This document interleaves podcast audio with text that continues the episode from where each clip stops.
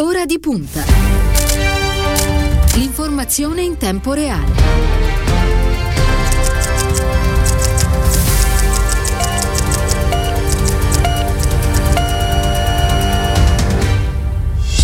Giovedì 4 febbraio sono trascorsi 4 minuti dopo le 8. Una buona mattina e ben trovati all'ascolto da parte di Cristiano Bucchi. Un saluto alla squadra di Ora di Punta. Oggi Stefano Cagelli in redazione, Ilenia Daniello alla parte tecnica. Per quanto riguarda invece lo streaming, eh, Silvio Garbini. Un saluto naturalmente a tutti voi. Allora, le prime pagine di questo eh, giovedì, tutte dedicate a quello che ieri è stato eh, l'insediamento di eh, Mario Draghi, ostacoli a 5 Stelle, titolo della Repubblica, il Premier incaricato chiede risposte all'altezza dell'emergenza, il Partito Democratico disponibile, Berlusconi apre, Meloni e Salvini litigano sull'astensione, questo scrive Repubblica, si spacca il Movimento 5 Stelle, eh, poi siamo sulla prima della stampa, fotografia a centropagina di Mario Draghi e il titolo è Draghi c'è, la maggioranza è un rebus. L'ex presidente della Banca Centrale Europea accetta l'incarico con riserva, via le consultazioni, caos a destra, la Lega tratta, Meloni pensa all'astensione. Siamo sulla prima di avvenire, Draghi cerca le stelle, decisivo per far nascere il nuovo governo l'appoggio del Movimento 5 Stelle, ma il movimento si spacca ed è incerto. Scontato il sì del Partito Democratico, centrodestra combattuto fra l'ok di Forza Italia, l'astensione di Fratelli d'Italia e le condizioni della Lega dopo l'incontro con Conte. Oggi cominciano le consultazioni con parti sociali e partiti, il nodo ministri tecnici oppure politici. Il Corriere della Sera, le mosse di Draghi, serve unità, appello ai partiti, oggi le consultazioni, sostegno di Partito Democratico, Movimento 5 Stelle nella caos, centrodestra diviso, vola la borsa e giù lo spread. Questo è stato il primo risultato dell'insediamento dell'ex governatore della Banca Centrale Europea. Il manifesto testo La tela del drago. L'ex presidente della BCE accetta con riserva l'incarico di formare il governo.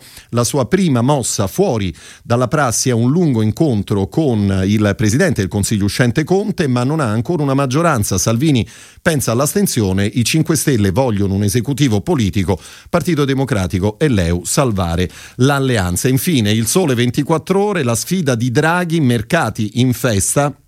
Così il quotidiano di Confindustria, il Premier incaricato battere la pandemia e rilanciare il paese, lo spread scivola fino a quota 102, la borsa chiude rialzo più 2,09%, Rebus maggioranza resta allo scoglio del Movimento 5 Stelle, la Lega apre ma con elezioni anticipate. Allora ripartiamo per l'appunto da qua eh, in collegamento, lo ringraziamo, ci ha raggiunto nel frattempo il senatore Alessandro Alfieri, eh, Partito Democratico e membro della Commissione Affari Esteri, buongiorno e grazie per essere con noi.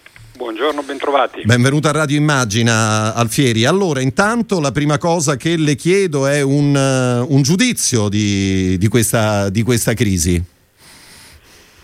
Beh, dobbiamo fare presto e fare, fare bene.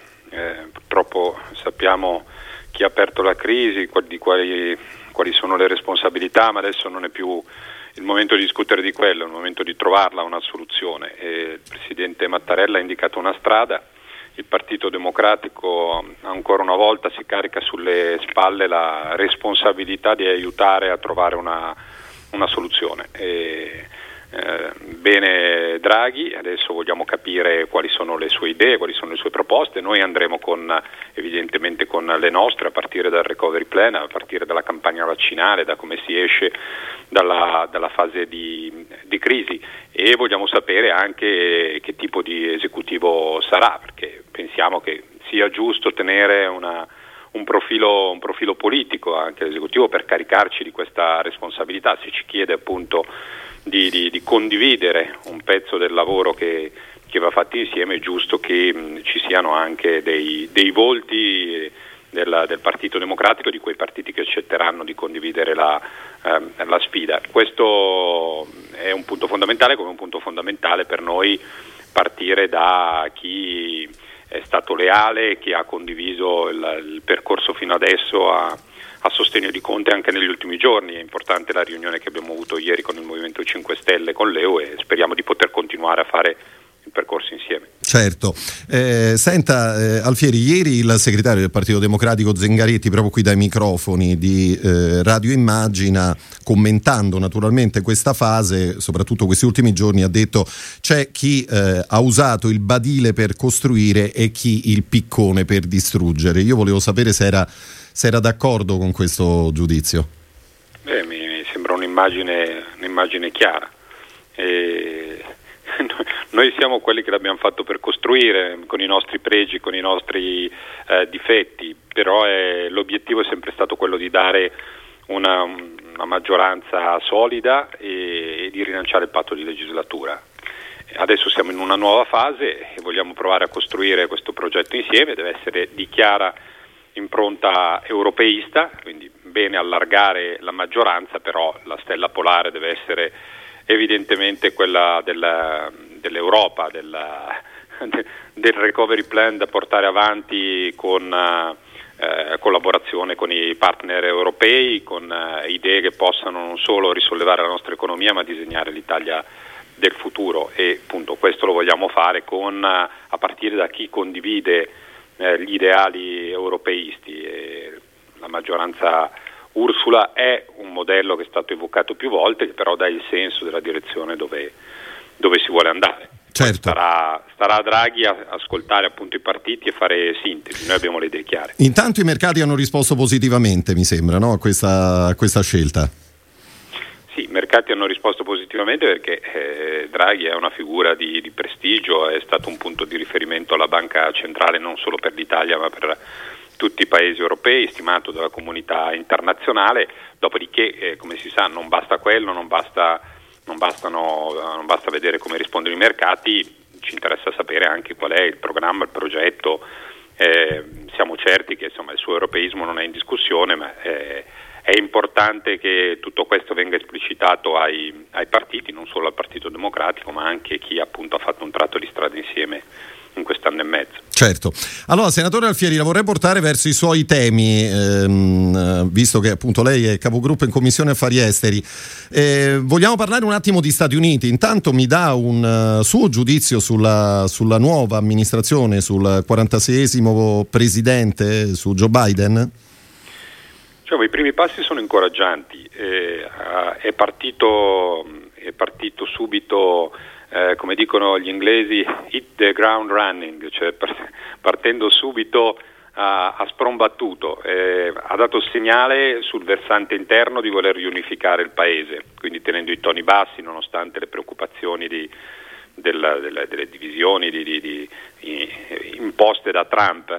E, invece sul versante esterno ha dato il segnale di riaprire gli Stati Uniti al mondo quindi al netto delle restrizioni del, del Covid, di togliere le restrizioni di immigrazione dalla, da alcuni paesi, l'immigrazione regolare evidentemente da alcuni paesi, ha dato l'idea di voler regolarizzare i tanti eh, irregolari che sono negli Stati Uniti per dare un futuro certo, persone che decidono di fare negli Stati Uniti la sede della propria attività di lavoro e degli, degli affetti, quindi togliendoli dalla, dall'illegalità. Sul versante internazionale ha dato subito un segnale forte sul tema di voler reinvestire su forum multilaterali. Eh, L'Europa di questo è, ne, ne, è grata, quindi rientro subito nell'accordo sul clima, lotta ai cambiamenti climatici non si può fare senza un gigante economico e politico come gli Stati Uniti, il segnale di, di rientro nelle agenzie delle Nazioni Unite, nell'Organizzazione Mondiale della Sanità in un momento come questo e anche, io dico, il segnale positivo di un impegno rinnovato all'interno della Nato e anche sulla strategia sud con l'attenzione al Mediterraneo centrale, al tema della, della Libia. Avere accanto a noi gli Stati Uniti vuol dire poter essere più efficaci nell'affrontare il dossier libico che per noi è fondamentale in termini di stabilità e sicurezza non solo del Mediterraneo ma nella lotta al terrorismo, nella gestione dei flussi migratori. Quindi un, gli Stati Uniti che tornano a essere protagonisti della scena internazionale non solo in termini di rapporti bilaterali di forza, ma anche di costruzioni di alleanze e di tenuta insieme della comunità internazionale. Il multilateralismo è fondamentale per l'Italia. L'Italia conta se sta in Europa, se sta nella Nato e se accanto a sé ha un partner importante come gli Stati Uniti. Certo. Eh, senta, senatore Alfieri, mh, scendendo ancora un po' di più nel dettaglio, la nuova amministrazione ha anche deciso temporaneamente eh, di interrompere la vendita di armi e caccia F-35 all'Arabia Saudita e agli Emirati Arabi. Mi può spiegare eh, meglio questo, questo, passaggio? Che cosa significa? Beh, è un segnale, un segnale forte perché dice all'Arabia Saudita e Emirati, agli Emirati Arabi che storicamente sono stati nel Golfo alleati degli Stati Uniti, un fronte anti-Iran, eh, che non è che si possano approfittare della copertura degli Stati Uniti di, per destabilizzare l'area con delle, eh, delle, guerre che stanno provocando sofferenze enormi, mi riferisco in particolare al, allo, allo Yemen. E quindi da questo punto di vista è un segnale che si ritorna a discutere, che gli Stati Uniti tornano a interessarsi e a fare quello che in passato veniva definito il poliziotto del mondo, cioè garantire la stabilità e la sicurezza di alcune aree che sono fondamentali per gli approvvigionamenti energetici, per il traffico eh, di, di, di, merci, per il controllo della, del proliferare del terrorismo internazionale di matrice islamica. Ed è un segnale in generale che eh, non si vendono armi a eh, paesi che, mm, che, fanno delle guerre. Eh, devo dire che l'Italia ha subito seguito questo esempio, rafforzando addirittura il, le scelte in questa, in questa materia, dando un segnale importante, revocando addirittura alcune commesse già assegnate. Ecco, il Dipartimento di Stato ha spiegato che si tratterebbe solo di una misura di routine, no? quando c'è un passaggio, c'è una transizione da un governo all'altro. Sembrerebbe esserci qualcosa in più in realtà è un segnale, è un segnale per dire eh, attenzione, siamo tornati e eh, siamo un vostro alleato, ma eh, non permetteremo iniziative che destabilizzano l'area. Certo. Eh, senatore Alfieri, senta, noi tra, tra, qualche minuto poi torneremo a parlare di Russia, torneremo a, parlare del caso Navalny. A lei vorrei chiedere una cosa, però, una sua impressione a proposito degli Stati Uniti, e cioè come, eh, come stanno cambiando, come cambieranno i, i rapporti intanto Stati Uniti e, e Russia con, con, la presidenza democratica? Eh, diciamo che saranno un po' meno morbidi. Eh, Trump aveva aperto una una stagione diversa con Putin, pensando addirittura che potesse diventare un partner privilegiato degli Stati Uniti. Eh, questo aveva provocato anche delle tensioni all'interno della, della Nato e degli alleati europei, soprattutto quelli orientali. Eh, Biden invece ha le idee chiare, parla il linguaggio delle cancellerie europee, è una persona di esperienza sul versante della della politica internazionale, ha iniziato nel fine anni 70 a occuparsi di, di, politica estera, avere rapporti e relazioni con le cancellerie europee. Quindi mh, sicuramente dovrà affrontare gli europei che nel frattempo dopo quattro anni di Trump hanno sviluppato giustamente un'idea di autonomia strategica europea, però ritornando a essere protagonista e chiedendo uh, di essere più assertivi nei confronti della, della Russia e, e nel ricucire i rapporti con la Turchia riportandoli a, a, una logica di collaborazione e cooperazione piena con i paesi europei nell'ambito dell'alleanza atlantica. Certo. Allora, eh, Presidente Alfieri, lasciamo da parte eh, la Russia, appunto torneremo a parlarne poi tra qualche minuto con Anna Zafiesova, eh, giornalista della Stampa, esperta fra l'altro di, di, Russia. Io la vorrei per un istante ehm, riportare a, all'Egitto, se è d'accordo. Intanto perché eh, il 25 gennaio del 2016 sono stati eh, da poco cinque, eh, cinque, anni, è stato rapito e ucciso Giulio Reggeni, sei anni, Giulio Reggeni. Poi c'è la vicenda naturalmente direttamente legata a Patrick eh, Zachi. Mm, insomma, si sta cercando di, di fare di questa, di questa, battaglia legittima, naturalmente, non una questione italiana, ma una questione europea. Eh, a questo punto, a che, a che punto siamo arrivati?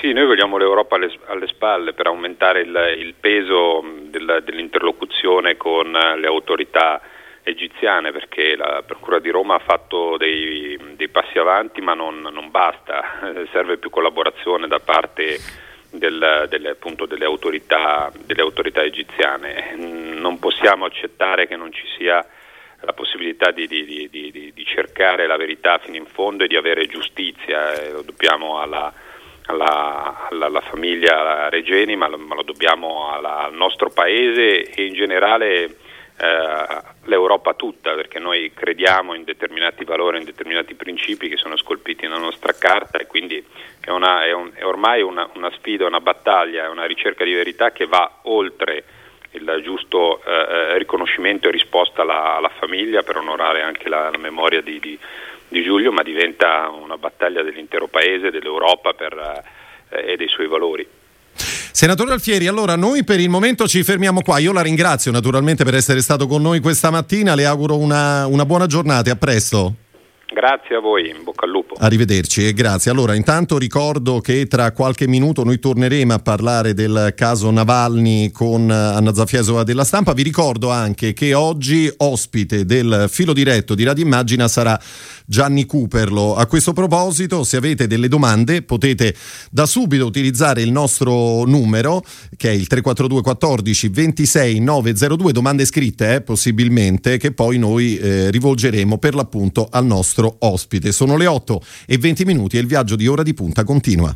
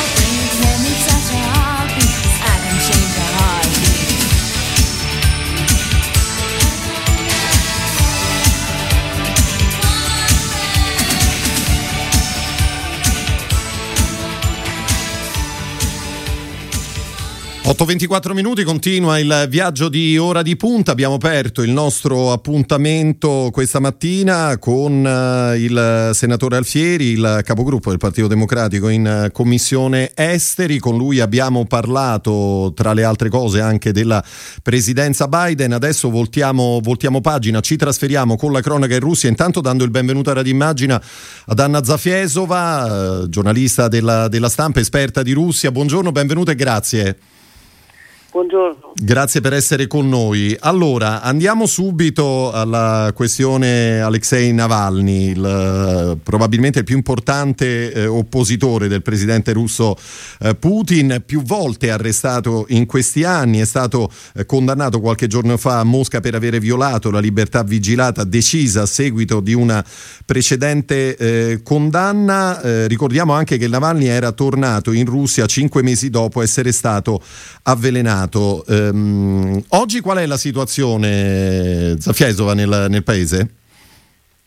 Beh, oggi la situazione è che appunto stiamo aspettando il processo d'appello con un risultato piuttosto scontato e intanto eh, ci sono migliaia di eh, sostenitori di Navalny che sono stati arrestati nelle proteste degli ultimi giorni, la situazione appunto tale che alcuni vengono detenuti nei cellulari perché eh, non ci sono abbastanza posti eh, nei distretti di polizia, nelle prigioni per contenerli e sono in corso una serie di eh, ehm, indagini con incriminazioni penali pesanti contro eh, buona parte del, eh, dei dirigenti e delle organizzazioni di Navalny, quindi di Devopo, di decapitare eh, tutto, tutto, il suo movimento. Abbiamo visto degli arresti, dei, dei, dei fermi con l'uso di estremo di una violenza della polizia, abbiamo visto condanne per ora di 14, di 20, di 25, 30 giorni anche ai giornalisti, ieri è stato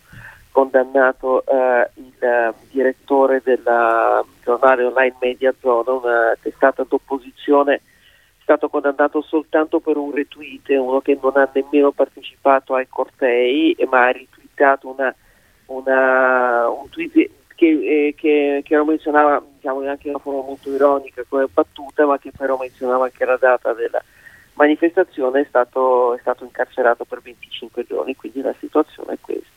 Anna Zafesova, c'è chi ha scritto in questi giorni eh, che Navalny ha messo in qualche modo in crisi la plutocrazia di Mosca. Sei d'accordo su, con questo giudizio? Beh, in qualche, qualche, modo mi pare un, un understatement. Navalny ha messo gravemente in crisi la plutocrazia di Mosca e anche il sistema di potere di Putin e la reazione violenta lo, lo dimostra. Poi, dopodiché, possiamo anche dire che eh, forse eh, eh, la reazione è esagerata nel senso che non ha messa ancora così in crisi, però ricordiamoci che questo è un sistema repressivo che diciamo, non, non, è una democrazia, non è in grado di eh, gestire il dissenso e di dialogare con chi non la pensa come eh, chi, chi, la pensa diversamente, quindi anche l'esistenza di, una, di un'opposizione esigua è già eh, è già un grave allarme, dopodiché questa non è un'opposizione esigua, meglio dire eh, eh, l'organizzazione può anche essere relativamente esigua, ma eh, lo scontento e la quantità di persone che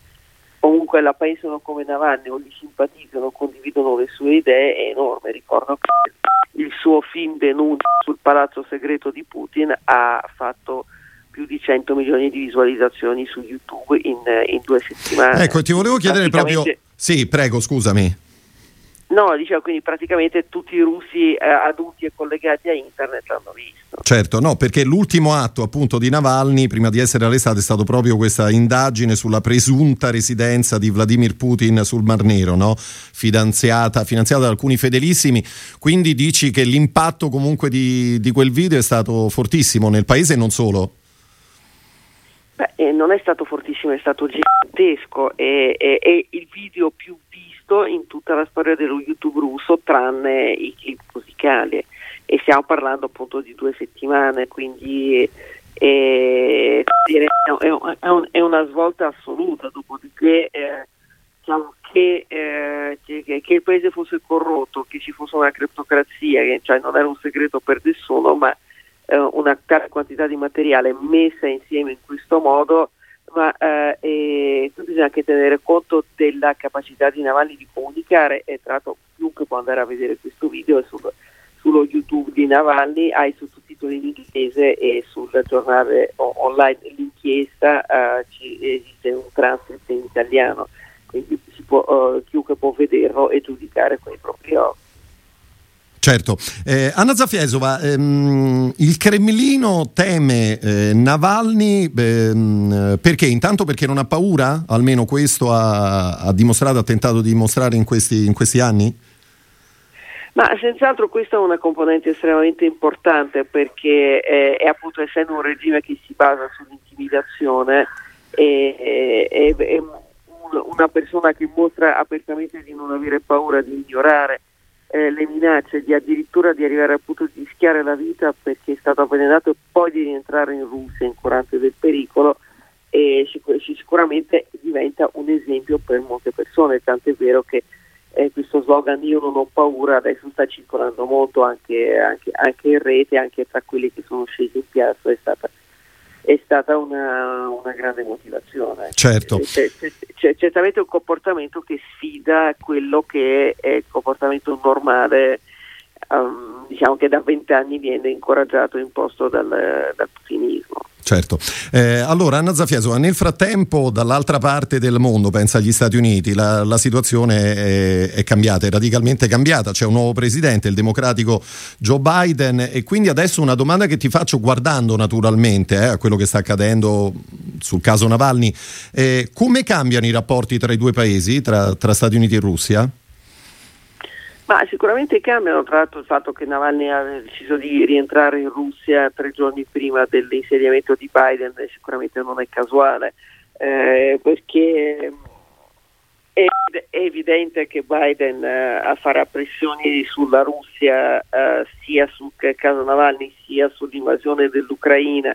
Il segretario di Stato Blinken ha già eh, telefonato al ministro degli esteri di Kiev confermando già che l'Ucraina torna in cima nel, ne, ai pensieri di Washington è che ci saranno aiuti anche militari, anche di armamenti letali nel, per contenere la, l'invasione russa nel Donbass e, e si, si, sta parlando e si sta preparando un, un nuovo pacchetto di sanzioni sia per il caso Navalny che per altri dossier aperti e quindi probabilmente assisteremo diciamo, a uno scontro su tutto su tutto campo e il Cremlino credo che sia, sia, pro, sia pronto, meglio dire, sia rassegnato a questa a quest'idea i, i, due presidenti hanno tamponato quello che era il dossier più urgente dei rapporti eh, russo-americani, cioè la proroga del um, trattato START sulla eh, riduzione e controllo dell'arsenale nucleare strategico che l'amministrazione Trump aveva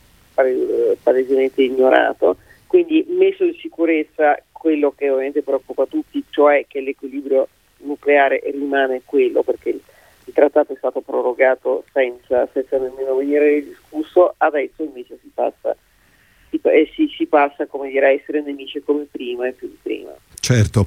Eh, l'ultima domanda, Anna Zafieso, è proprio su Vladimir Putin, eh, perché a detta di molti appare sempre, sempre, di più con il passare del tempo stanco, forse eh, c'è addirittura chi ha scritto possa essere malato, ci sono gli oligarchi, sono sempre più nervosi perché in qualche modo eh, avvertono questa, questa, debolezza, capiscono anche che all'esterno la Russia eh, non appare come un paese unito. Eh, è così? il tuo giudizio qual è? Ma uh, io non, diciamo, mi rifiuto di discutere lo stato di salute di Putin perché siccome non sappiamo in realtà nulla, eh, più o meno come discutere dei fondi di, eh, del caffè. Eh, è evidente che Putin ha esaurito la sua spinta propulsiva, è evidente che è un uomo sempre più staccato dalla realtà, sempre più staccato dai tempi, basta vedere anche la sua reazione alla, all'indagine di Navalny sul suo palazzo dove è stata prima, prima negato tutto, poi detto che il palazzo c'è ma non è, eh, ma non è suo, ma appartiene però degli, de, degli imprenditori di cui non si può fare il nome, poi dopo due settimane all'improvviso è uscito fuori eh, un, eh, uno, appunto, uno degli oligarchi più vicini a Putin, il suo sparring partner di judo da quando era ragazzo, quindi eh, un, un, uomo che gli deve tutto, che all'improvviso dice il palazzo mio però l'ho comprato, da chi l'ha comprato, insomma è la goffaggine proprio anche di come, eh, di, eh, di come si è stato trattato questo argomento con Putin che a un certo punto appare in videoconferenza, perché Putin ormai da marzo scorso è un presidente piuttosto virtuale che appare pochissimo, non si sa nemmeno bene dove sia,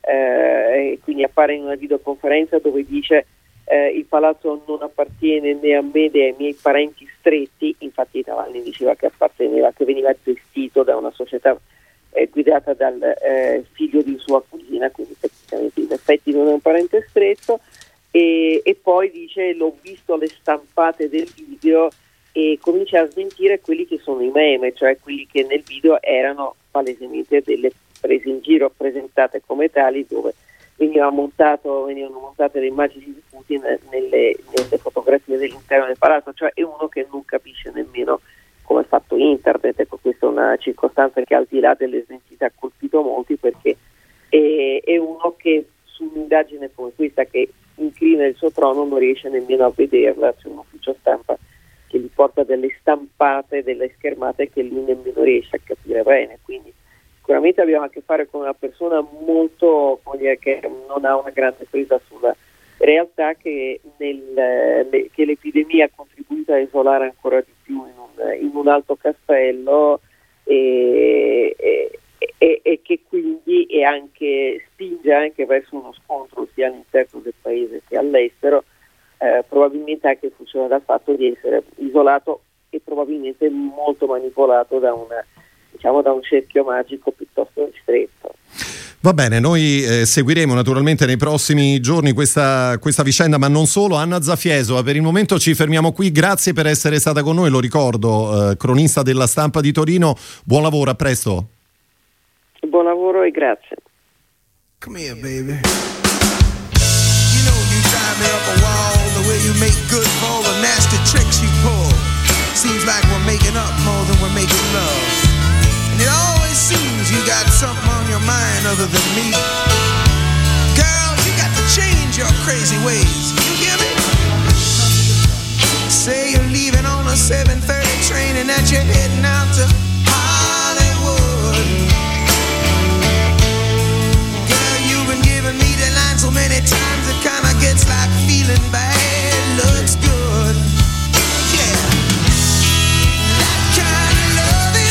Senti questa Allora,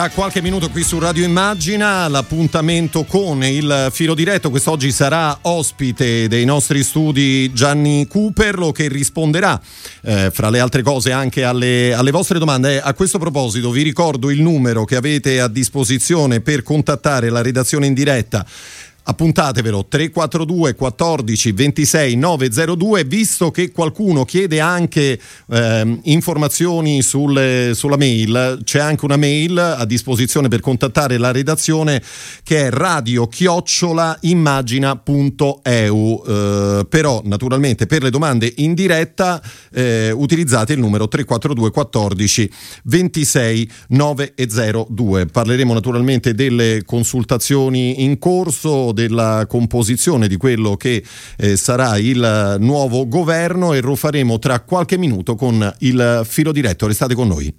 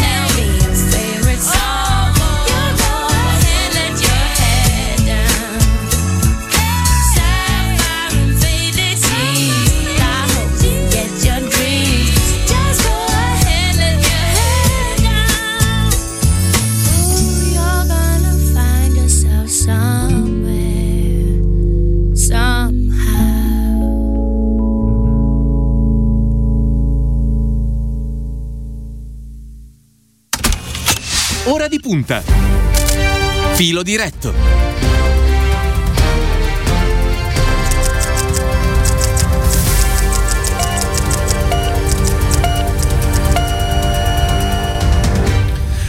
Allora, giovedì 4 di febbraio, ancora una buona mattina da parte di Cristiano Bucchi, ben trovati all'ascolto, vi ricordo in apertura di filo diretto quello che è il numero che avete a disposizione per le vostre domande, i vostri messaggi è il 342 14 26 902, do il benvenuto nei nostri studi a Gianni Cuperlo, buongiorno Cuperlo. Buongiorno, buongiorno a voi. Grazie. il presidente, lo ricordo, della fondazione del, del Partito Democratico eh, che risponderà fra l'altro anche alle vostre domande, quindi potete tranquillamente approfittare del numero numero così, del, così come della mail radio chiocciola immagina.eu.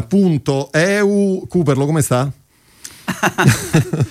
eh, la prima domanda è semplice. Sì, la prima eh. domanda è facile, partiamo ah, da sì, qui per sì. rilassarci un po'. Sto abbastanza bene, come tutti, credo preoccupato dallo, dallo, scenario che abbiamo di fronte, da queste giornate tormentate, complicate, non sono ancora finite però insomma siamo impegnati come sempre a cercare di, di dare una mano nella direzione giusta, speriamo sia quella. Intanto eh, lei che giudizio dà di questa crisi? Beh, il giudizio è legato a come è nata, come si è sviluppata e a chi l'ha voluta. Eh, spesso nella discussione politica ci sono legittimamente opinioni diverse, punti di vista diversi, discordanti. Questa volta insomma, è difficile non mettersi d'accordo su chi ha prodotto questo strappo. La crisi ricade per intero come responsabilità, come scelta su Italia Viva e sul suo leader e lo ha voluto con una determinazione assoluta nonostante i tentativi che sono stati fatti sino all'ultimo minuto utile per evitare che quello strappo si producesse. E ancora dopo che lo strappo si era prodotto credo fosse il 13 di gennaio con la conferenza stampa il ritiro delle due ministri del sottosegretario di Italia Viva dal governo c'è stato il tentativo estremo di ricostruire le ragioni di una maggioranza che aveva gestito gli ultimi 15-16 mesi nell'anno più drammatico della nostra storia, non solo quella recente. E la sensazione è stata alla fine che il pretesto su cui si è voluto comunque chiudere definitivamente la porta e spegnere definitivamente la luce sul governo Conte 2 eh, fosse tale da mettere in evidenza che l'obiettivo non era quello di ricomporre, ricucire, migliorare la stesura del recovery plan. No? o superare i limiti che ci sono stati nell'azione del governo, questo non l'abbiamo mai negato neppure noi, no, l'obiettivo era far cadere quel governo, liberare eh, Palazzo Chigi dalla presenza eh, insopportabile per Italia Viva evidentemente del capo del governo Giuseppe Conte e soprattutto colpire l'alleanza politica tra il Movimento 5 Stelle, il Partito Democratico e l'EU. Eh, uno potrebbe anche rispondere eh, alla luce degli eventi di queste ultime ore, giornate, allora missione compiuta dal punto di vista eh, di Italia Viva. Io, io, temo di no, penso di no, anzi non temo, penso di no e spero di no perché eh, sono convinto che quell'alleanza sia ancora un elemento vitale su cui puntare e, e però eh, quello che mi pare evidente come giudizio che noi abbiamo espresso, io personalmente condivido, è l'assoluta irresponsabilità delle azioni e delle, delle scelte che hanno portato a, a, interrompere un'esperienza di governo che, ripeto, con tutti i limiti ha affrontato una delle pagine più terribili della nostra storia. Ecco, allora poi parleremo naturalmente della, della maggioranza e anche del, del, lavoro che sta facendo il Partito Democratico in, in, queste ore per tenere unita la maggioranza, penso al Movimento 5 Stelle, penso ai rappresentanti di Leu. Intanto io la vorrei riportare alla giornata di ieri e fare riascoltare un passaggio di quello che è stato ascoltato il discorso del presidente incaricato Mario Draghi. Sentiamo. È un momento difficile.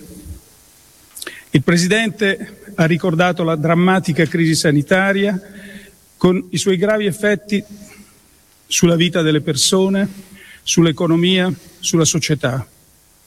La consapevolezza dell'emergenza richiede risposte all'altezza della situazione ed è con questa speranza e con questo impegno che rispondo positivamente all'appello del Presidente della Repubblica. Vincere la pandemia, completare la campagna vaccinale, offrire risposte ai problemi quotidiani dei cittadini, rilanciare il Paese sono le sfide che ci confrontano. Abbiamo a disposizione le risorse straordinarie dell'Unione Europea, abbiamo l'opportunità di fare molto per il nostro Paese con uno sguardo attento al futuro delle giovani generazioni e al rafforzamento della coesione sociale. Allora, così per l'appunto il presidente incaricato Mario Draghi che ha ricordato anche la cornice dentro cui si è consumata proprio questa, questa rottura politica, no? un'epidemia che purtroppo ancora ogni giorno fa, fa, molte vittime, una crisi economica tra le più gravi della storia non, non solo del, del, nostro paese e tutto il lavoro naturalmente che aspetta il, il futuro governo ma non c'è una sola parola, una sola virgola, anche se era un audio, non uno scritto, che non si possa e non si debba sottoscrivere di quello che avete appena fatto ascoltare. Le parole di Mario Draghi riflettono esattamente la, la realtà che abbiamo di fronte. Anzi, mi faccia dire una cosa, che c'è persino il pericolo eh, il pericolo psicologico no? di, di, una suefazione alla tragedia che stiamo vivendo. Eh, Ogni mattina il bollettino del giorno precedente registra centinaia di nuove vittime per il Covid-19. Non ho l'aggiornamento ad oggi del numero di vittime complessive, che sono certamente superiori all'85.000, 86.000 nel nostro paese. Eppure eh, quella cifra, quel numero, è scomparso dalle prime pagine dei giornali, mm, temo anche dalle seconde, dalle terze e quarte pagine dei giornali. Eh, noi eh, abbiamo alle spalle un anno che ha segnato davvero uno spartiacque nella storia di questo paese, non solo perché ha inciso su, ripeto, l'affettività, la socialità, la possibilità per i nostri figli e nipoti di frequentare regolarmente la scuola, entrare in classe, assistere alle lezioni in presenza, spintonarsi fuori dall'istituto, vivere l'età che vivono i ragazzi di 14, 15 o 16 anni, ma per il lutto, il dolore, la sofferenza che la pandemia ha prodotto e continua a produrre, per lo sforzo titanico che la politica, le istituzioni a tanti livelli, il governo del paese, le amministrazioni locali, le regioni, i comuni hanno dovuto fronteggiare di fronte a questa eh, incredibile emergenza. E quindi le parole di, di Mario Draghi, che poi fanno giustamente riferimento anche alle ricadute economiche e sociali, hanno questa portata e noi sentiamo interamente il peso di questa responsabilità. Queste giornate sicuramente segneranno uno spartiacque nella vicenda politica del Paese, nel senso che ci sarà un prima, il governo Conte 2, e ci sarà un dopo eh, quando nascerà il governo eh, di Mario Draghi.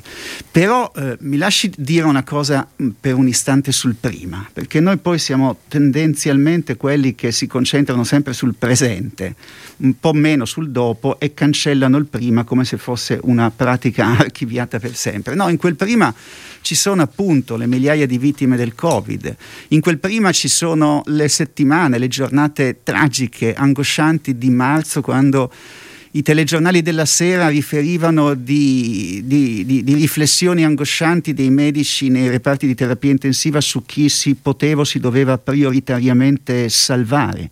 Beh, noi abbiamo affrontato tutto questo, il governo Conte ha affrontato tutto questo. Lo ripeto, eh, ci sono stati limiti, ritardi, ci sono stati errori, ma, ma per l'amore del cielo sicuramente sì.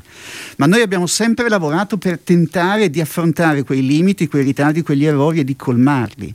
Il consuntivo dell'anno che abbiamo alle spalle è però che noi abbiamo attraverso i successivi provvedimenti del governo, gli scostamenti al bilancio preventivo dello Stato, noi abbiamo sussidiato in qualche modo, sostenuto in qualche modo il reddito di 14 milioni di lavoratori italiani. E non è è qualcosa che non ha nessun precedente nella storia della Repubblica. E oggi siamo alle prese con una realtà de, de, de, dell'impatto economico di questa pandemia che eh, registra 440.000 posti di lavoro persi in un anno soltanto, prevalentemente nel settore dei servizi del turismo, dell'alberghiero, della ristorazione, dell'assistenza, della cura, vuol dire che le categorie più colpite sono state questa volta i giovani e le donne, a differenza di quanto accade nel 2008, quando la terribile crisi finanziaria, di cui poi Mario Draghi divenne protagonista in positivo da presidente della BCE, aveva colpito nel nostro paese prevalentemente eh, due settori eh, importanti come l'edilizia e l'industria, ma quindi aveva colpito in prevalenza un segmento della popolazione che erano i lavoratori uomini, adulti. Questa volta l'impatto economico e sociale ci mette nella necessità di dare una risposta ai bisogni di una fascia larghissima di lavoratori del mondo della precarietà nelle sue diverse articolazioni, quindi emergenza sanitaria, e pandemica, il piano dei vaccini, emergenza economica e sociale, emergenza produttiva, eh, secondo un recente dato pubblicato, un terzo delle imprese italiane è a rischio di sopravvivenza, un altro terzo ha la necessità di procedere ad una seria ristrutturazione del proprio eh, know-how. È, è chiaro che di fronte a questa situazione le parole che abbiamo appena ascoltato del Presidente del Consiglio incaricato eh, rappresentano in qualche misura eh, la fotografia, la rappresentazione plastica dell'agenda del governo che verrà. Noi siamo prontissimi a, a fare la nostra parte, a dare una mano, naturalmente eh, senza abbiurare, ecco questo è un termine un po' improprio, ma senza abbiurare nulla di quello che abbiamo alle spalle, perché eh, quello che abbiamo alle spalle è, è, stata anche la premessa che ci consente oggi, che consente all'Italia di guardare con una qualche fiducia e speranza al, al dopo. Allora, Cooperlo, stanno arrivando diversi messaggi al 342 14 26 902, quindi io eh, inizierei a coinvolgere anche i nostri ascoltatori e le nostre ascoltatrici. Eh, caro Gianni Cooperlo, oggi in un'intervista su Repubblica a Matteo Renzi ho letto una sua dichiarazione relativa al recovery plan. Il senatore di Rignano ritiene che lo stesso si possa scrivere in tre giorni. Questo secondo me dimostra ciò che a me è risultato chiaro da sempre, cioè l'estrema incompetenza del soggetto. Per fortuna con il governo Draghi penso che il suo potere ricattatorio sia ormai ridotto a zero. Cosa ne pensa?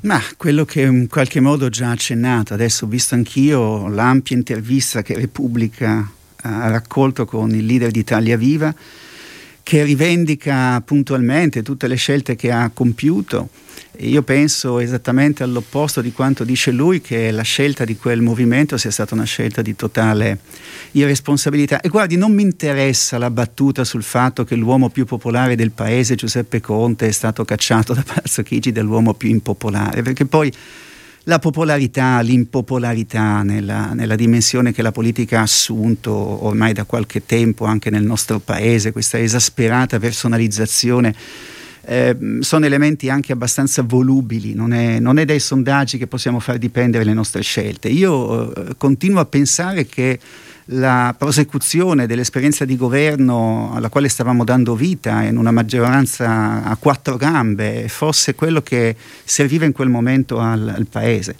La crisi si è aperta formalmente il 13 di gennaio no? con la conferenza stampa di Renzi e delle ministre dimissionarie, ma era almeno dall'inizio di dicembre che la minaccia sulle dimissioni della, della delegazione di, di Italia Viva eh, pendevano su, sul capo del governo di Palazzo Chigi. Eh, abbiamo perso due mesi. Eh, dire che di fronte a due mesi persi in tre giorni eh, Superman o chiunque possa riscrivere da capo il recovery plan a me sembra anche un atto, come dire, di scarso rispetto, un atteggiamento offensivo nei confronti persino della comunità politica, chiamiamola così, cioè del governo e della maggioranza di cui hai fatto parte, perché anche qui il racconto è stato abbastanza, eh, diciamo, fantasioso da parte di alcuni.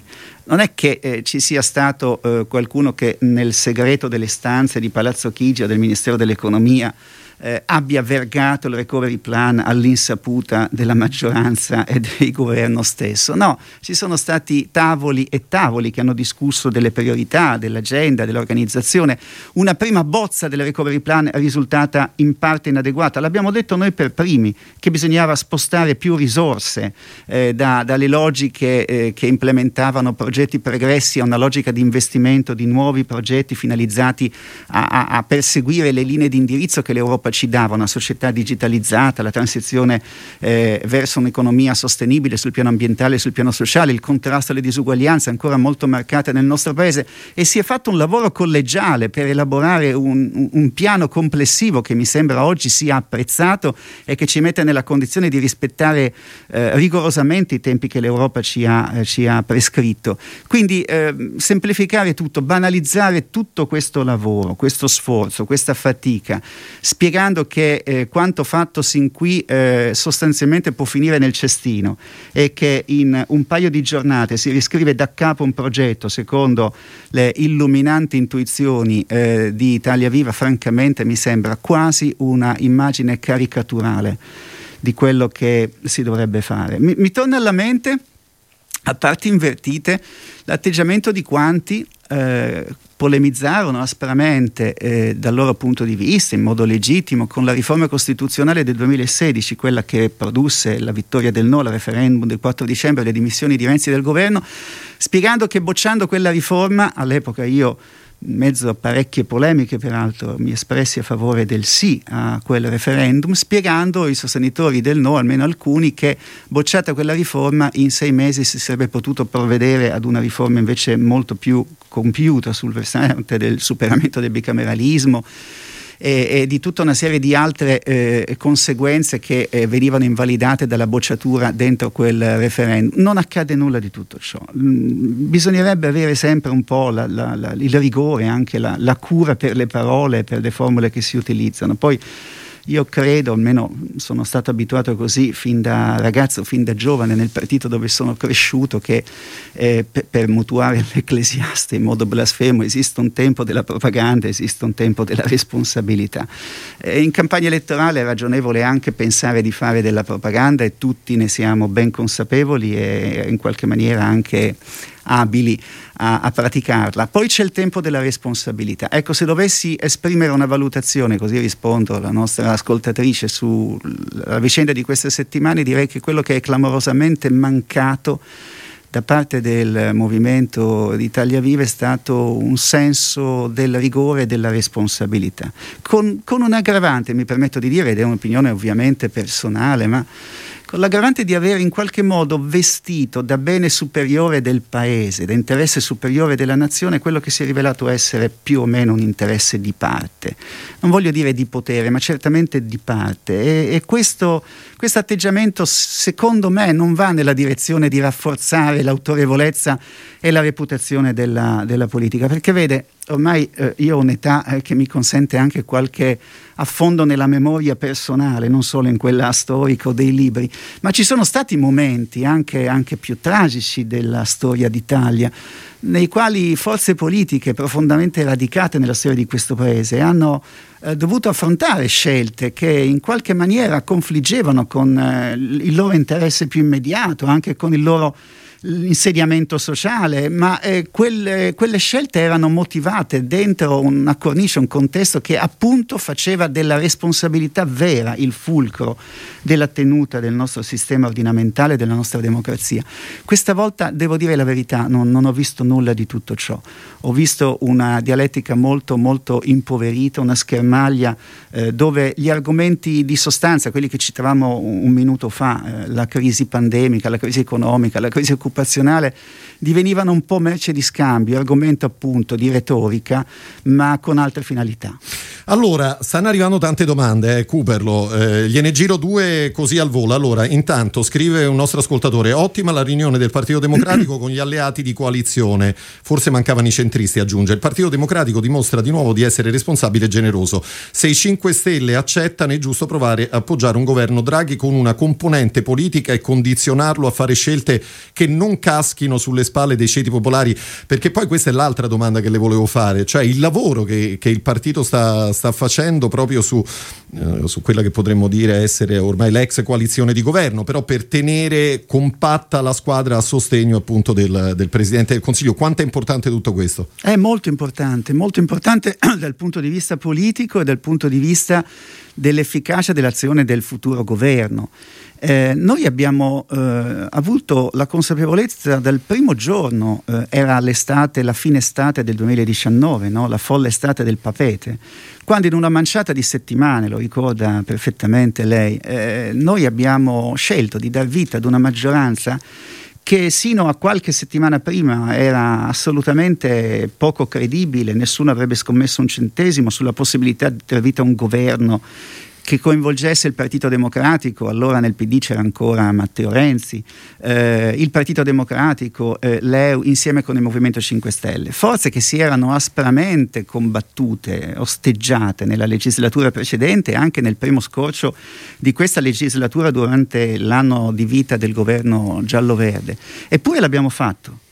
L'abbiamo fatto perché? Perché eravamo consapevoli che precipitare in quel momento il paese alle elezioni anticipate avrebbe molto probabilmente consegnato il paese ad una destra di impianto sovranista e nazionalista, rappresentando un pericolo, ma non per le opposizioni, per noi, un pericolo per la qualità della democrazia, per la collocazione internazionale dell'Italia e, e, l'abbiamo fatto però con la consapevolezza che dal primo giorno di vita di quel governo eh, per noi quello non è stato un, un duro pedaggio da pagare, è stato un investimento eh, un investimento politico e abbiamo costruito con le altre forze della maggioranza, che da tre sono rapidamente divenute quattro, perché lo voglio ricordare, anche qui la memoria a volte è labile, ma la scissione di Italia Viva si consuma il giorno stesso del giuramento dei sottosegretari del governo Conte 2, quindi diciamo un'operazione abbastanza bizzarra dal punto di vista della tempistica. In quel passaggio noi subiamo due scissioni, quella di Matteo Renzi di Italia Viva, quella di Carlo Calenda che dà vita a, a, ad Azione, il movimento di Azione. Devo dire... Passando da 50 52 senatori e 35. Bravissimo, il che significa l'11% della componente attuale del Senato, sì. quindi alcune cose non sono nemmeno nelle nostre totali disponibilità. Voglio almeno dire, non a giustificazione perché non ha bisogno certo che lo giustifichi io, eh, nella logica di una coerenza politica che almeno Carlo Calenda ha dato vita ad una scissione più contenuta nei numeri, ma perché si collocava all'opposizione di quel disegno politico, lo ha dichiarato dal primo momento e ha continuato a mantenere quella posizione. Beh, da quel momento noi abbiamo costruito con il Movimento 5 Stelle e con l'EU un'alleanza che ha sostenuto lealmente il, il, governo Conte in tutti i suoi passaggi successivi e che aveva anche e ha tuttora l'obiettivo di rappresentare una prospettiva per il dopo, che ha una ricaduta nel voto amministrativo che avremo in tarda primavera, voteranno tutte princip- quasi tutte le principali grandi città del paese, Torino, Milano, Bologna, Roma, Napoli, ed è importante che lì il centro-sinistra, il nuovo centro-sinistra che abbiamo eh, faticosamente costruito in un perimetro nuovo e diverso da prima, arrivi compatto e, e unito. E se devo dire eh, qual è il, il, merito fondamentale dell'azione del governo Conte a cui abbiamo dato vita insieme ai 5 Stelle, all'EU, eh, ancora una volta torna eh, il capitolo dell'Europa. Eh, in fondo questa legislatura inizia con eh, tre forze politiche, tre raggruppamenti parlamentari, ma eh, insomma eh, tre principali, che eh, si caratterizzano per un chiaro impianto sovranista e anti-europeo. E l'azione del governo giallo-verde, il primo anno di vita della legislatura, aveva esattamente quell'approccio, quell'impianto, lo ricordiamo, le polemiche aspre, il linguaggio persino eh, violento che alcuni di quegli esponenti, soprattutto della Lega, usavano nei confronti dei parlamentari palazzoni di Bruxelles, della tecnocrazia che annullava la nostra sovranità. L'arco del, dell'anno di governo, dell'anno e mezzo di governo del Conte 2, noi abbiamo contribuito in modo decisivo a spostare la posizione del Movimento 5 Stelle verso un approccio di tipo eh, europeista maturo, ricollocando l'Italia nel solco dove deve stare, nella tradizione migliore dell'europeismo di questo paese che è un paese fondatore dell'Unione Europea. E questo eh, diciamo, questa operazione politica, questo traguardo politico ci ha consentito anche nella trattativa con Bruxelles di conseguire a favore del nostro paese quel volume eh, di risorse finanziarie, i famosi 209 miliardi del eh, Next Generation EU, che non ha eguali nella storia, eh, non solo quella più, più recente. Eh, spesso abbiamo sentito evocare o scomodare il rimando storico al piano Marshall 1947 e ho scoperto, confesso la mia ignoranza in materia, che mh, mm, genericamente mm, noi lo chiamiamo e lo battezziamo piano Marshall, ma eh, la definizione era eh, eh, European Recovery Program. Eh, la parola recovery program ritorna 70 anni dopo e forse questa non è semplicemente un accidente del caso. Eh, è vero, ho citato i dati della produzione industriale, le difficoltà delle nostre imprese, noi probabilmente non abbiamo mai eh, conosciuto in tempi recenti, ma anche in tempi meno recenti, eh, dei, degli elementi di fragilità così acuti del nostro sistema economico e produttivo. L'anno che abbiamo alle spalle si è chiuso con la perdita di 10 punti di PIL, un punto di PIL sono 16 miliardi di euro, una cifra enorme, però abbiamo potuto fare deficit al 12% grazie al fatto che l'Europa ha sospeso il patto di stabilità. Ma detto ciò, eh, noi non abbiamo mai avuto a disposizione negli ultimi 50 anni un volume di risorse così significativo da poter eh, investire in quelle riforme che l'Italia attende da, da, anni, da decenni. La riconversione ecologica, ho detto, un'idea dello Stato e di pubblica amministrazione riformata e ammodernata, eh, l'investimento sulla sanità, sul servizio sanitario nazionale e sappiamo quanto questo oggi sia un elemento decisivo e sentito da milioni di, di italiani. E questa è la responsabilità che ci siamo assunti, è il contributo che abbiamo dato al, al Paese. Quindi è chiaro che noi eh, siamo prontissimi ad assumerci il peso della nostra responsabilità, in fin dei conti è l'etichetta, la patente di questo partito, però responsabilità non può voler dire, a mio modesto, modesto avviso, subire qualunque scenario. Stiamo lavorando in queste ore, ieri sera eh, Nicola Zingaretti, che, che, so avete avuto ospite in sì, ieri pomeriggio. Giorni, spesso eh, e mi fa piacere eh, a proposito, auguri per il vostro lavoro, che mi pare Grazie. sia partito col piede giusto. Ma giustamente Nicola Zingaretti e Andrea Orlando, nella, eh, nella, riunione che hanno avuto con la delegazione del Movimento 5 Stelle e, e di Leo, hanno insistito eh, su, sul fatto di, di non compromettere questa alleanza e questo percorso che abbiamo avviato, perché sarebbe un impoverimento del, de, del, lavoro che si è svolto, ma soprattutto un indebolimento del lavoro che dobbiamo fare da qui in avanti. Quindi col massimo rispetto nei confronti del dibattito eh, che il Movimento 5 Stelle sta affrontando in queste ore, ho letto dalla rassegna stampa di stamane, dai giornali di stamane, della lunga riunione dei loro gruppi parlamentari ieri. Però l'appello che noi rivolgiamo a quel movimento e naturalmente anche agli amici e compagni di Leo è di tenere il più possibile unito questo fronte, perché quanto più questo fronte si presenterà unito anche eh, di fronte a, alla nuova sfida del governo Draghi, tanto più sarà eh, possibile imporre, tra virgolette, cioè condizionare le scelte di questo governo in relazione agli interessi della parte del paese che più oggi ha bisogno di politiche redistributive, di un fisco riformato in senso progressivo e soprattutto di quell'aiuto alle categorie che sono oggi le più colpite e sofferenti per l'impatto della pandemia sull'economia dell'Italia. Di cui parlava qualche istante fa. Eh, Cooperlo, io apro una piccola parentesi, poi la riporto al dibattito di queste ore naturalmente, perché eh, naturalmente ieri non sono mancati come dire, i, i, giudizi di molti commentatori sui quotidiani, insomma, che hanno parlato una, di una sconfitta della politica, dei, dei partiti. Um, allora, io le vorrei chiedere una cosa, perché eh, a questo proposito, domenica scorsa sulle pagine della Repubblica c'è stato una, un attacco diretto eh, di, una, di, un editorialista di Concilio De Gregorio nei confronti in particolare di, del segretario Nicola Zingaretti, poi eh, a questo ha seguito anche un, un, pezzo di Michele Serra. Lei ieri ha risposto proprio sulle pagine della Repubblica ad entrambi, eh, scrivendo per me davvero incomprensibile l'accento scelto da Concilio De Gregorio per descrivere il tratto umano e politico eh, di chi oggi alla guida del PD si sobbarca una rotta tra le più complicate cercando ancora in queste ore di pilotare la crisi verso uno sbocco utile al paese. Um, lei come spiega quella, quell'attacco che c'è stato? no, non, non, non, mi permetto di dare un, un'interpretazione de, del retropensiero. Eh, co, come lei, come tanti di noi, domenica mattina ho, ho letto l'articolo di, di, Concita De Gregorio, che è una bravissima giornalista, una firma autorevole di quel giornale, è stata direttrice dell'Unità, di una delle ultime esperienze che l'Unità ha potuto vivere in edicola. E, ehm, e sono sobbalzato, sono sobbalzato per, per il merito che in buona misura non, non condividevo. Per il giudizio eh, fondamentalmente molto molto severo e per noi doloroso nei confronti di, di, Nicola e di un segretario che sta conducendo eh, la, la, vicenda di questi mesi con, con un atteggiamento di, di, estrema responsabilità e di estremo rigore nelle scelte, anche con una condivisione dei passaggi che abbiamo affrontato. Poi guardi, mi faccia dire una cosa, lei è un giornalista e quindi non voglio assolutamente polemizzare con la categoria, per l'amor del cielo, è sempre legittimo che chiunque esprima un'opinione, un giudizio sulle figure pubbliche, nel momento stesso in cui assumi una funzione pubblica ti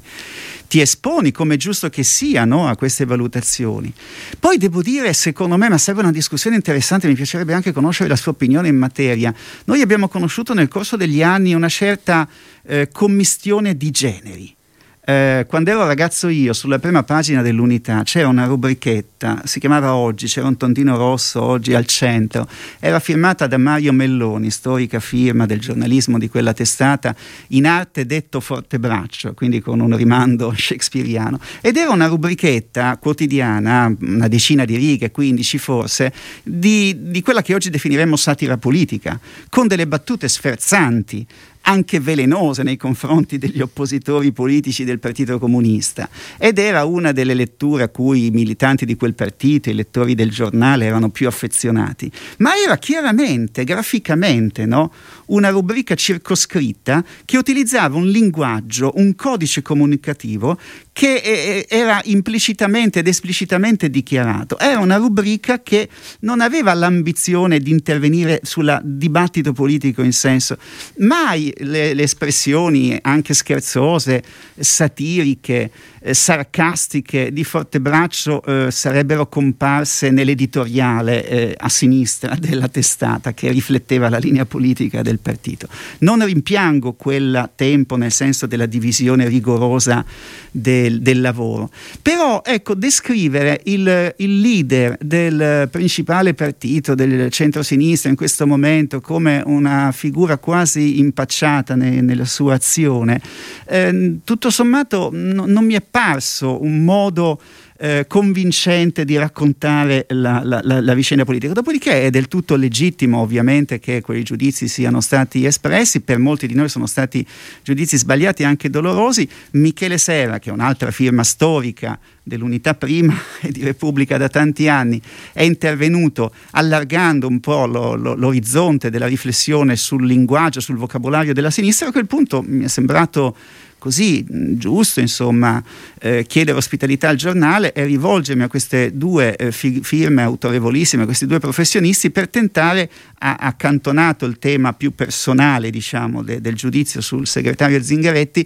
eh, per tentare di-, di riflettere con loro sulle ragioni di quella che Michele ha definito una sconfitta culturale della sinistra, che tale effettivamente è, però eh, recuperando una formula di, di, Mario Tronti, saggio uomo eh, di una stagione storica passata ma che ancora ci aiuta a ragionare sul presente. E Tronti qualche anno fa si chiedeva eh, si può essere sconfitti ma non vinti? Ed è una domanda che mh, mm, ha un tratto di profondità perché sì, si può anche essere sconfitti e negli ultimi 20-25 anni, non negli ultimi sei mesi, la sinistra probabilmente è risultata sconfitta culturalmente perché i valori egemoni del tempo storico alle nostre spalle non sono stati i nostri valori. Pensiamo soltanto a quanta fatica abbiamo fatto a recuperare la, l'attualità del concetto e del termine dell'uguaglianza dentro una dinamica dove tutto sembrava riferito ormai alla meritocrazia, alla soggettività, all'individualismo. Si può essere sconfitti culturalmente, ma la sinistra non è vinta nei suoi valori di fondo, nelle sue ragioni storiche. E, e io ho provato a, a raccontare in quel breve articolo, lettera mandata ieri a Repubblica, perché in qualche modo noi eh, abbiamo subito questa sconfitta quando abbiamo eh, smesso di considerare il radicamento eh, sociale della sinistra come l'espressione non soltanto di un consenso elettorale, ma come l'espressione di un'identità. Eh, ho fatto l'esempio degli operai, la classe operaia per la sinistra storica di questo paese non erano soltanto voti, voti nel, nella saccoccia, nello zaino, eh, era il riconoscimento in quella classe operaia di una coscienza e, e, di un'intelligenza sociale che era capace di guidare il paese verso approdi di emancipazione, di liberazione, di sviluppo, di crescita, di civismo, che si allargavano anche ad altre categorie. È stato così con gli operai, è stato così con i giovani, con le donne, con i movimenti e questa forza eh, dava vita ad un soggetto. Il problema è quando la politica perde questo legame con il soggetto. Noi a lungo abbiamo avuto avuto il soggetto a sinistra, ma non avevamo il governo. Successivamente abbiamo avuto il governo, ma abbiamo perduto il soggetto. E allora, pur riconoscendo alcuni argomenti giustificati, legittimi e condivisibili nel, nelle cose scritte da De Gregorio e da Serra, io penso che, che noi dobbiamo recuperare un, un linguaggio, una capacità di rispetto eh, delle persone, ma per fare questo dobbiamo anche recuperare un'identità, una cultura politica che sia riconoscibile e che ci identifichi oggi nella società italiana di adesso. Cooper, abbiamo ancora pochi minuti, quindi dobbiamo essere veloci, dobbiamo eh, cercare ma sono di, io di chiacchierone, un po'. No, no, no, ma eh, insomma la, la, la, discussione ci sta tutta questa mattina in particolare naturalmente. Eh, senta, oggi i quotidiani si, si interrogano su, anche su quello che su, sul governo che sarà, se sarà un governo tecnico, se sarà un governo anche politico Eh, allora le chiedo che percentuale di, di politica auspica lei eh, guardando appunto al prossimo governo? Ma non, non, saprei dare una risposta ed è fondamentale rispettare il lavoro del Presidente Draghi, è banale dirlo, insomma, poi scusatemi la banalità, insomma, oggi ci saranno le consultazioni sì. con le delegazioni dei gruppi parlamentari, forse anche con le forze sociali, se ho capito, quindi sarà il Presidente incaricato ad avanzare alla fine le sue conclusioni, avanzare una proposta. Io ho un dubbio di fondo sulla eh, distinzione lessicale e concettuale. Che cos'è un governo tecnico e che cos'è un governo politico? I governi sono tutti politici per definizione. Eh, ci possono essere persone, Mario Draghi è sicuramente una di queste, che possiedono uno standing, un'autorevolezza, una reputazione, un prestigio, nel caso del professor Draghi, di, di, di respiro internazionale eh, che ad un certo punto sono chiamati ad esercitare una funzione diretta nel governo del loro paese, come sta accadendo, come in passato accade con il governatore Ciampi nel 93. Eh, nel momento stesso in cui eh, compiono questo passo, varcano la soglia dello studio del Presidente della Repubblica e accettano, seppure con riserva, di assolvere quell'incarico, entrano di diritto diritto e di fatto nella dimensione e nella dinamica del confronto. Sembrava politico. emozionato persino Draghi l'altro giorno, eppure insomma è persona abituata a grandi, no, grandi, grandi eh no, palcoscenici. Lo so, non, non, lo conosco, grande stima, grande rispetto, poi sono tra quanti rimase folgorato dalla, dalla nettezza con la quale era alla fine di luglio del 2012 in una conferenza stampa a Londra pronunciò quelle due frasi in lingua inglese che sono rimaste scolpite e che diedero il là alla tenuta della moneta in una fase di potenziali manovre speculative garantendo di fatto la salvezza finanziaria in questo caso dell'Europa. Prima di lui c'era stato un altro signore che aveva garantito la salvezza militare dell'Europa, sempre da quelle lande. Ma, ehm, e quindi la, la, la, stima, l'ammirazione per la qualità dell'uomo, della persona è, è fuori discussione. Poi posso immaginare, ecco, no, non mi è mai capitato nulla del genere, che se vieni chiamato ad un passaggio come questo, sì, credo, posso, posso supporre che, che, una componente di emozione possa riguardare chiunque. Possa starci anche quella. Cooper, allora, eh, ancora messaggi al 342 14 12 26 902. Il linguaggio e i concetti espressi da Cooperlo sono stati una boccata d'aria pulita fra i miasmi di parte della politica attuale. Grazie. Questa Marco, è mia zia? Marco Brenna, no, no, Marco Brenna che aggiunge anche prima tessera PC 1972. 1972 è l'anno. Parliamo di. Eh sì, è l'anno in cui Enrico Berlinguer, da vice segretario, già però con funzioni operative, diciamo, politiche, diventa segretario. Allora si usava l'edizione segretario generale del Partito Comunista e saranno 12 anni. 12 anni durerà la segreteria di Berlinguer dal 1972 a, al palco di Padova, Piazza dei Frutti, quando si sentirà male e, e, finirà quella pagina di storia, che però, ve lo faccia dire perché l, l, l'ho citato, è, è stata per molti di noi della mia generazione come immagino anche per Mario, fondamentale. Molti di noi hanno scelto questa parte dove stiamo, dove siamo rimasti fin da ragazzi, non, eh, non quando c'era Berlinguer, ma perché c'era Berlinguer. E nella differenza, diciamo, che non è una sfumatura tra quel quando e quel perché, c'è un pezzo importante della nostra modestissima storia.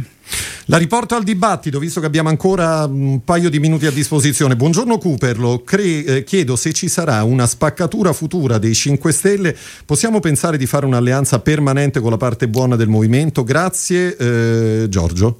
Giorgio, ma io sper- spererei di no. Poi noi siamo abilissimi a costruire eh, dinamiche e, e, prospettive complicate da, di, di, scenari ancora di là da venire. No, io non, non mi sono mai augurato la, la, la, scissione del Movimento 5 Stelle e tantomeno me la voglio augurare adesso. Non vorrei che alla fine, a furia di ipotizzare scenari di questa natura, finissimo come nelle sceneggiature geniali di Willy il Coyote, no? costruire delle macchinazioni sofisticatissime trappole terribili nelle quali poi finiamo con l'essere prigionieri noi. Ma spero che non sarà così. Cooper, allora siamo giunti alla fine. Io, eh, come dire, lascerei, se è d'accordo, per un istante da parte il dibattito politico di queste ore, la vorrei riportare un istante alla questione vaccini, di cui si sta uh, scrivendo, dibattendo molto, perché insomma sembra esserci più di un problema con uh, diverse aziende che avevano promesso una determinata fornitura e per il momento almeno quei piani non sono stati rispettati. C'è stato un duro intervento dell'Unione Europea, per fortuna, su questo che ha richiamato immediatamente tutti alle proprie responsabilità. Insomma, l'impressione che però si ha guardando a questa partita eh, in particolare è che i tempi inevitabilmente si allungheranno, e cioè quella che doveva essere la campagna vaccinale in qualche modo eh, promessa, prospettata un paio di mesi fa, subirà degli inevitabili ritardi. La sua impressione qual è? Eh, non ho alcuna competenza in, in materia eh, e mi limito semplicemente a osservare la, la, la, situazione per come si è determinata sin qui. Eh, noi siamo di fronte a una responsabilità, noi, l'Italia, l'Europa, il mondo alla gestione, programmazione, pianificazione e gestione del piano vaccinale più imponente degli ultimi decenni. Questo è il bello della diretta, eh, eh, quando squillano anche i, i cellulari. Vincenzo Visco, lo chiameremo subito dopo la subito nostra, dopo la nostra diretta. Chiedo scusa sì. perché ero convinto di aver messo la modalità aerea, invece ma il mio rapporto con le tecnologie sono rimasto a terra, non sono decollato. Quindi è il piano vaccinale più eh, diciamo imponente della storia, eh, non solo quella, quella recente. c'è un fatto positivo, eh, al di là delle parole molto dure, molto nette pronunciate dalla Presidente della Commissione Ursula Europea, von der Leyen, sì. von der Leyen eh, l'Europa ha compiuto un atto politico, ha eh, scelto di condividere tra i 27 Paesi membri la gestione dell'acquisto delle eh, eh, risorse necessarie sul piano vaccinale. Alcune delle grandi imprese farmaceutiche che si erano impegnate in via contrattuale a erogare questo volume di, di vaccini sono inadempienti rispetto all'impegno assunto.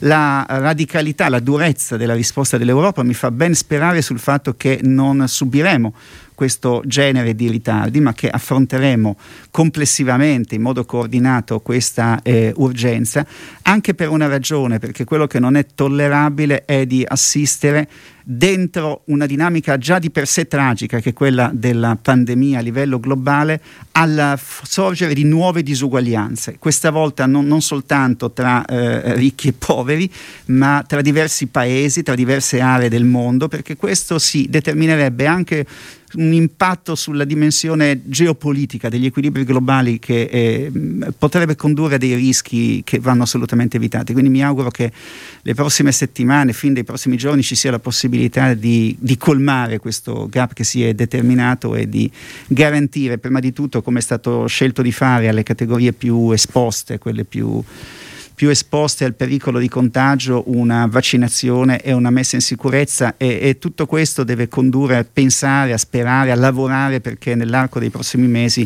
anche l'Italia possa tornare ad una condizione di progressiva normalità, con una priorità, ecco finisco su questo, con una priorità.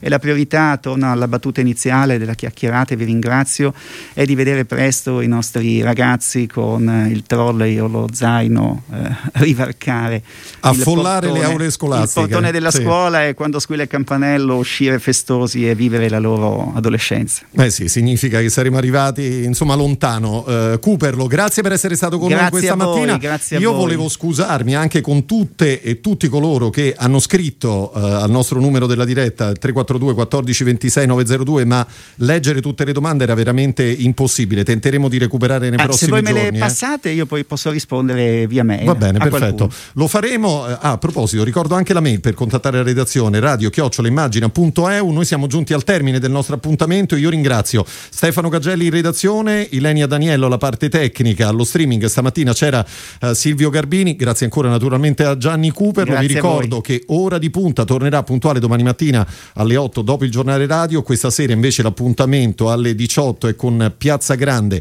Tiziana Ragni e i suoi ospiti da parte di Cristiano Bucchi. L'augurio di una buona mattina e a presto.